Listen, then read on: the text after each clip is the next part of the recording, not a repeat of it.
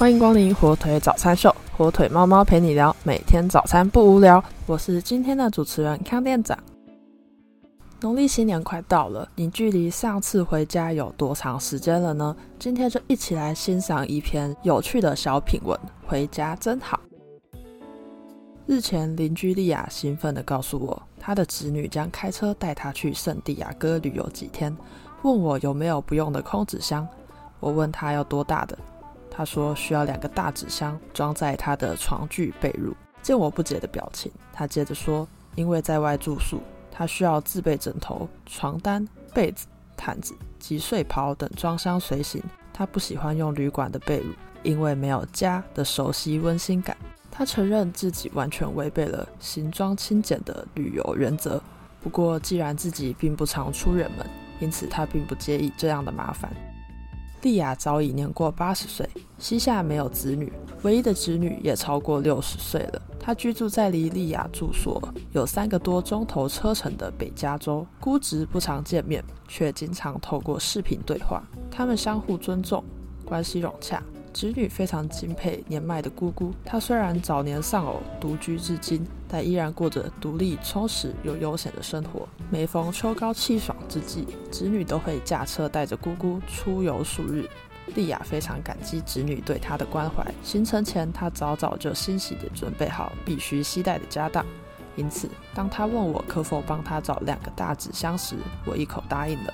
正巧我办公室的老板家中有多个干净折平的纸箱闲置着，大小也合乎莉亚的需要。当我把纸箱送到莉亚家时，她乐得连声称谢。我好奇地问她：“一定要带那么多被褥吗？”她笑说：“过去她侄女也曾经问过同样的问题。”他当时对侄女说：“等你老了，便明白了。”莉亚在多年前因遭遇一场车祸，腿骨受到重伤后留下后遗症，行动不甚方便。侄女体恤姑姑难得出外旅游，因此她都欣然配合姑姑携带寝具的旅游习惯。一切就绪后，姑侄俩便兴冲冲地享受南加州六日逍遥游。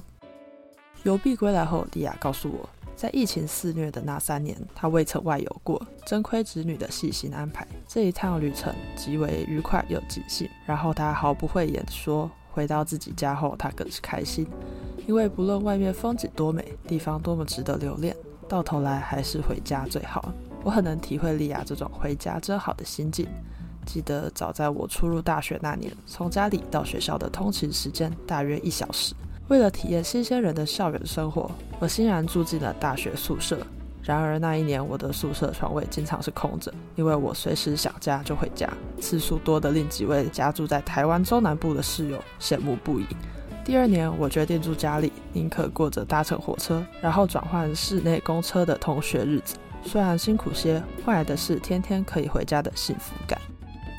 毕业后来到美国，由青年到中年的岁月，在学校、工作、儿女及柴米油盐之间忙得团团转，无奈父母亲远在数千里之外。在当时的条件之下，恋家是多么奢侈的情节，但却无法阻止我常想飞回父母身边的冲动。九年前，双亲相继先逝后，家没有了。长久以来，我那蠢蠢欲动、总想回家的心才算安定下来。从此，我坦然地认定了此西难处是无家。自从迈入耆老之年，我享受开开心心出门、平平安安回家的游戏。然而，不论是外宿或仅是一日游，每次回到自己的家，总是毫无保留地沉浸在“回家真好”的简单喜悦中。文中主角的故事发生在美国，但反观生活在台湾的我们，也许你也真的很久没有回家了。可能是因为工作太忙碌，或是任何其他的原因，不如趁这次利用即将到来的农历新年年假，回家看看家人和那熟悉的家吧。以上就是今天火腿早餐秀的内容啦。听完小故事的同时，早餐也吃完了。祝你今天也有活力满满又美好的一天。